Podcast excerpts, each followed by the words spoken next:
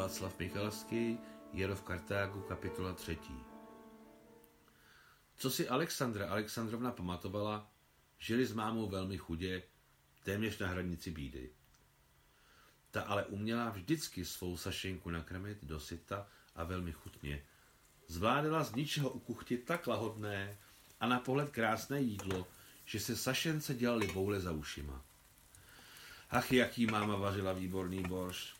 A taštičky s tvarohem, višněmi, šťouchaným brambolkem, dochuceným do zlatova opečenou cibulkou. Obyčejně se Sašenka z rána probouzela vůň něčeho dobroučkého.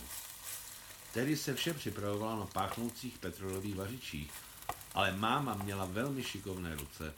Všude bylo tak čisto a pořádek, že ani lampa obvykle nečoudila, jen celkem sympaticky vonila v rohu. To všechno díky včas říznutému knotu. Od té doby uběhly desítky let. Petrolej již dávno není součástí každodenního života. Lejtají na něj jen letadla, ale Alexandra Alexandrovna stále ještě nepatrně cítívá jeho vůni.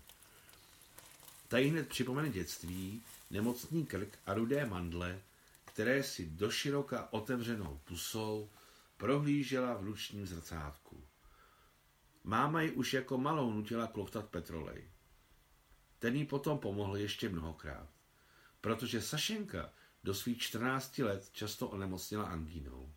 A pak, jako mávnutím proutku, ani v pubertě, ani v dospělosti, ani teď ve stáří již nikdy neměla angínu.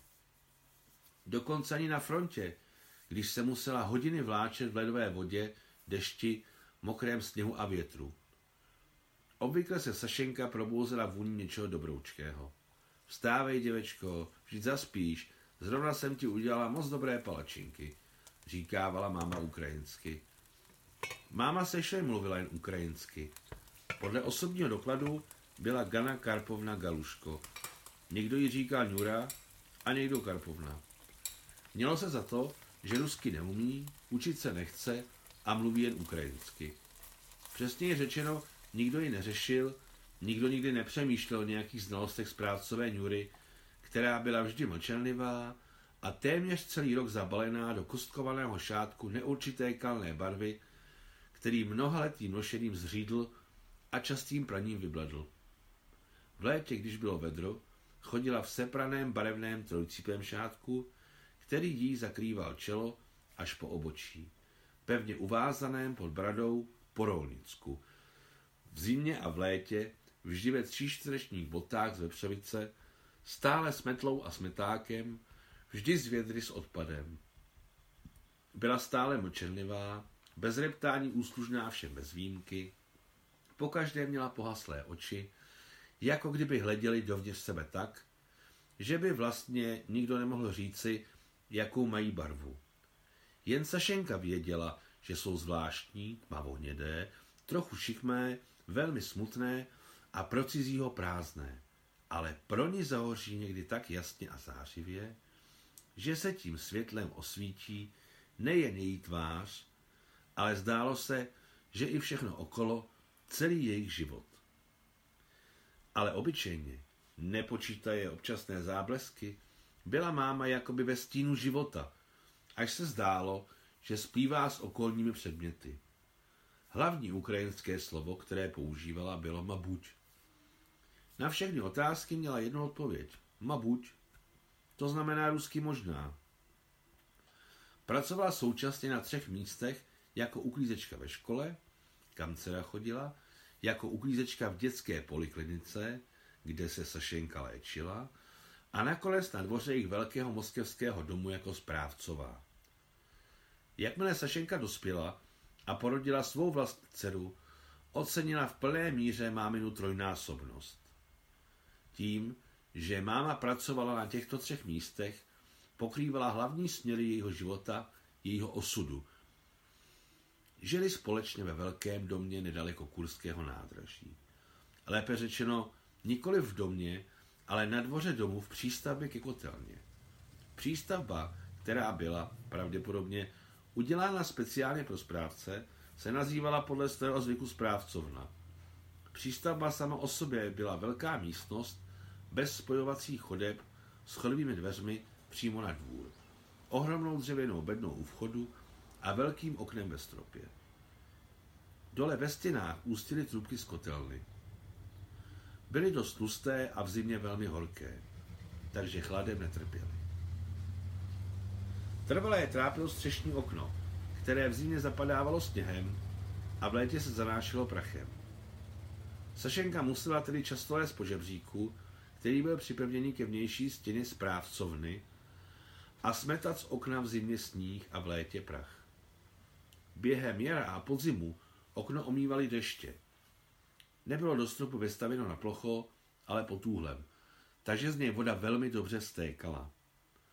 Ve škole a ve dvoře Sašenku provokovali haluškou. Nenáviděla své příjmení haluško. Podvědomě se jí líbila příjmení se zakončením na sky a skaja. V jedenácti se rozhodla, že je nutné se za člověka s takovým příjmením vdát. Mámě o tom ale neřekla. Bála se, že ji urazí. Nechávala si svou skrytou touhu pro sebe. Často, když se dívala oknem ve stropě na oblaka, plující na moskevském nebi, toužila po dni, kdy bude mít nakonec jiné příjmení. Zdálo se jí, že od té doby se vše v jejím životě zlepší, že se před ní rozprostře, jako v pohádce, nějaký neznámý svět. Ano, rozprostře se překrásný nový svět a dcera správcové halušky ve vatovém flanelovém fialkovém kabátě se promění. Sašenka si neuměla představit, v koho se promění, ale srdce se jí sladce svíralo v přetuše nevyhnutelné radosti. Jako dceři osamělé správcové jí ve škole kupovali jednou za dva roky zimní kabát a ročně boty. Vždycky kupovali šedý kabát, ale v sedmičce dostala fialkový s jiskřičkou. Bože, jak to bylo nepříjemné a ponižující. Připadala si, že každý, koho potkala, věděl, když se na ní podíval, že jí ho koupili ve škole jako milodar. Kolik prolila slz, jak ji od potupy tlačilo na prsou, ale máma ji přesvědčovala, spolkni svou hrdost ceruškou, smyš se s tím. Avšak píchu přemoci nemohla a utopila kabál v jauze. Již vál jarní vítr, let už téměř všechen roztál a těžká šedá voda se v betonových březích zvedala a tekla šumivě a vesele.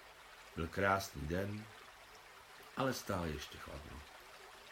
Přesto na mostě přes Jauzu sundala kabát a hodila ho dolů a on plul na fialkovém plátně, do široka roztáhl rukávy, každou sekundu těžko, nacucával se vodou a potápěl.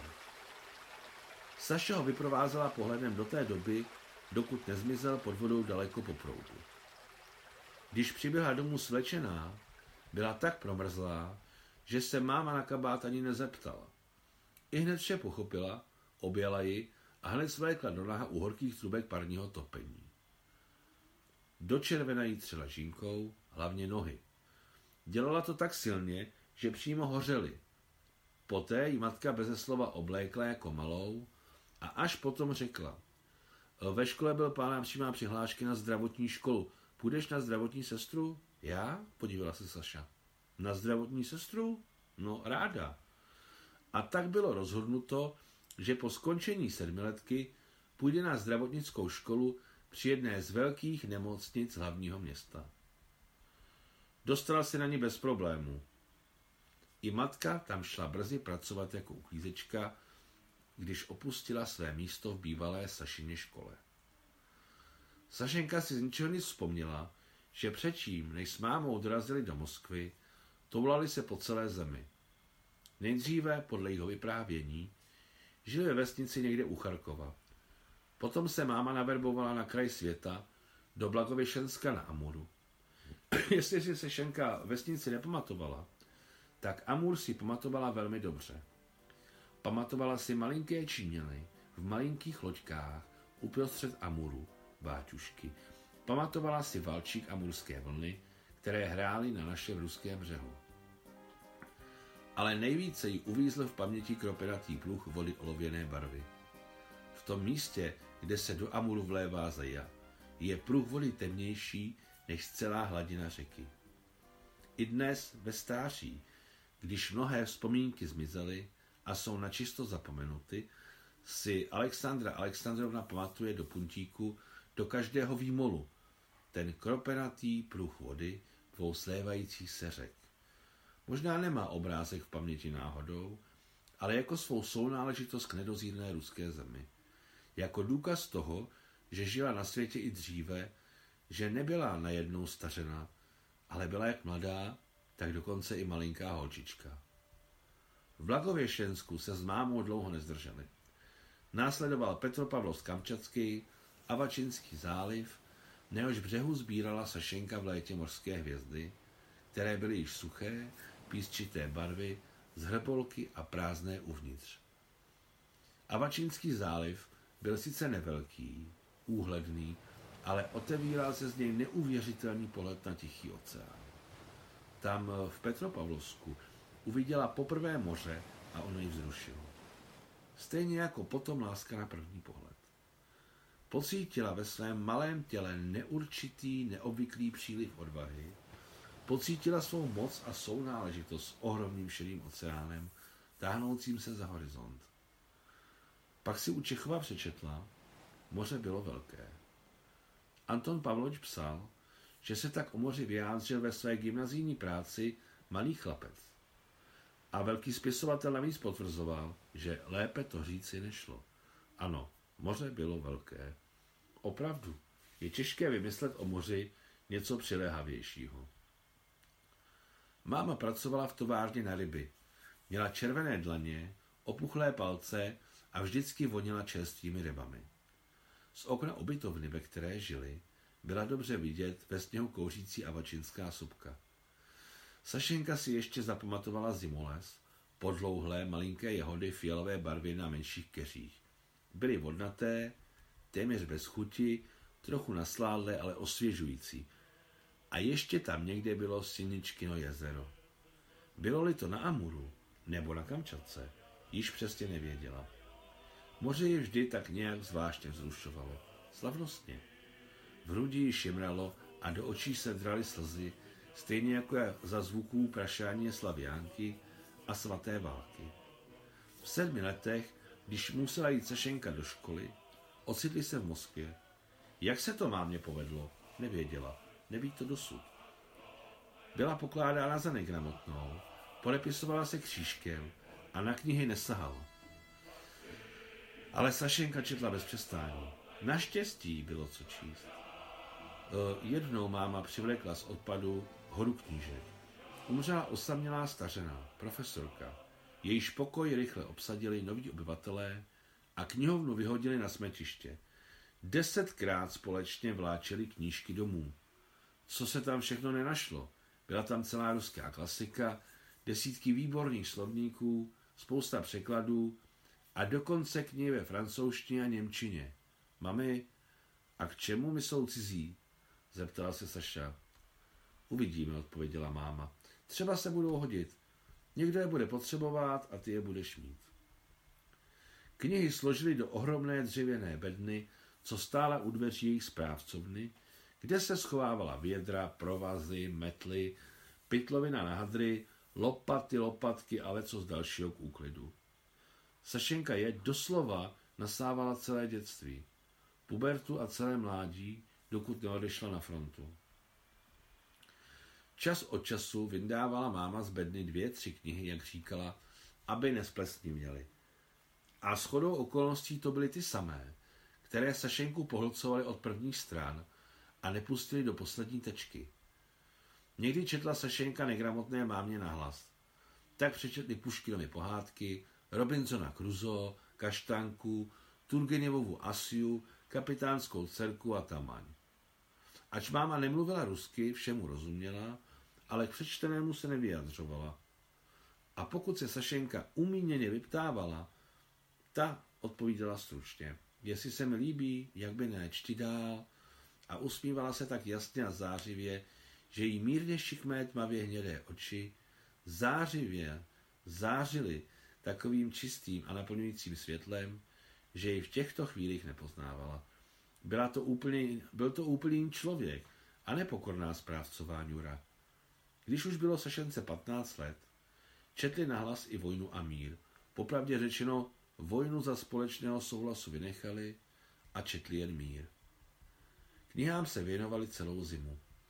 Bývalo to tak, že máma se dávala u lampičky. Pokaždé něco štupovala, pletla, čistila nebo žehlila. Prostě dělala něco rukama. Ona neustále něco dělala. Sašenka si ji jinak nepamatovala.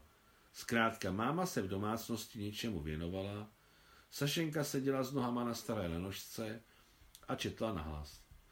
Nataša ze sebe schodila šátek, který měla na sobě, vběhla přes stříčka a jakmile si podepřela ruce v bok, zahýbala rameny a začala. Na okénku udělané do správcovny šustila chumranice.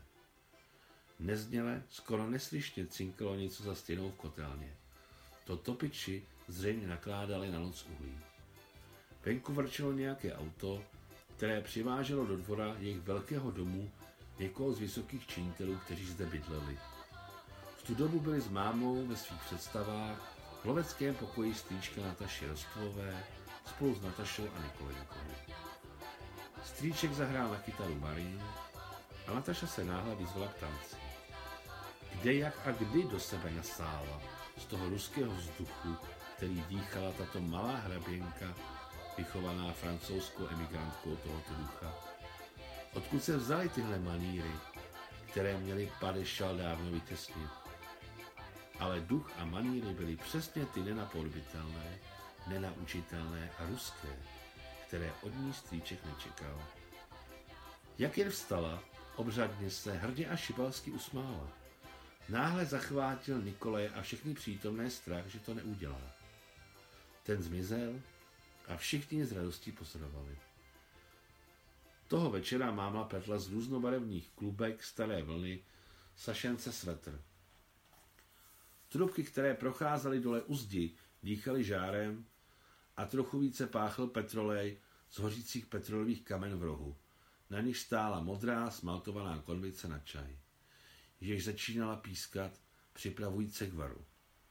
Udělala to samé a tak přesně, tak úplně přesně, že Anisia Fyodorovna, která ji okamžitě pro ten účel podala šátek, se smála skrz slzy, když se dívala na tu útlou, ladnou a takový cizí v hedvábí a brokátu vychovanou hraběnku, která uměla pochopit vše to, co bylo jak v Anisie, tak v Anisíně otci, tetě i matce a v každém ruském člověku. Konvice zapískala naplno. Matka vyskočila a odhodila pletení na lenošku. Sašence k nohám.